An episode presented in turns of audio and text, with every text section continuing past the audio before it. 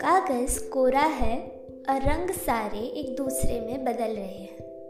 रंगों की डिब्बियों में कभी कभार छिटक कर गिर जाता है, पड़ोस के किसी मकान से आता रेडियो का करकश शोर। खुल जाया करती हैं कभी उनमें पतझड़ की शामें। दूर आसमान में किसी अदृश्य धागे से टंगे तारों का अकेलापन। विलीन हो जाती हैं काहे बगाहे जिनमें अतीत की स्याह परछाइयाँ। रेशा रेशा मैं भी घुल रही हूँ इन्हीं रंगों में। एकटक देखती हूँ मैं उन रंगों को। रंगों के रंग छीण होने लगे हैं।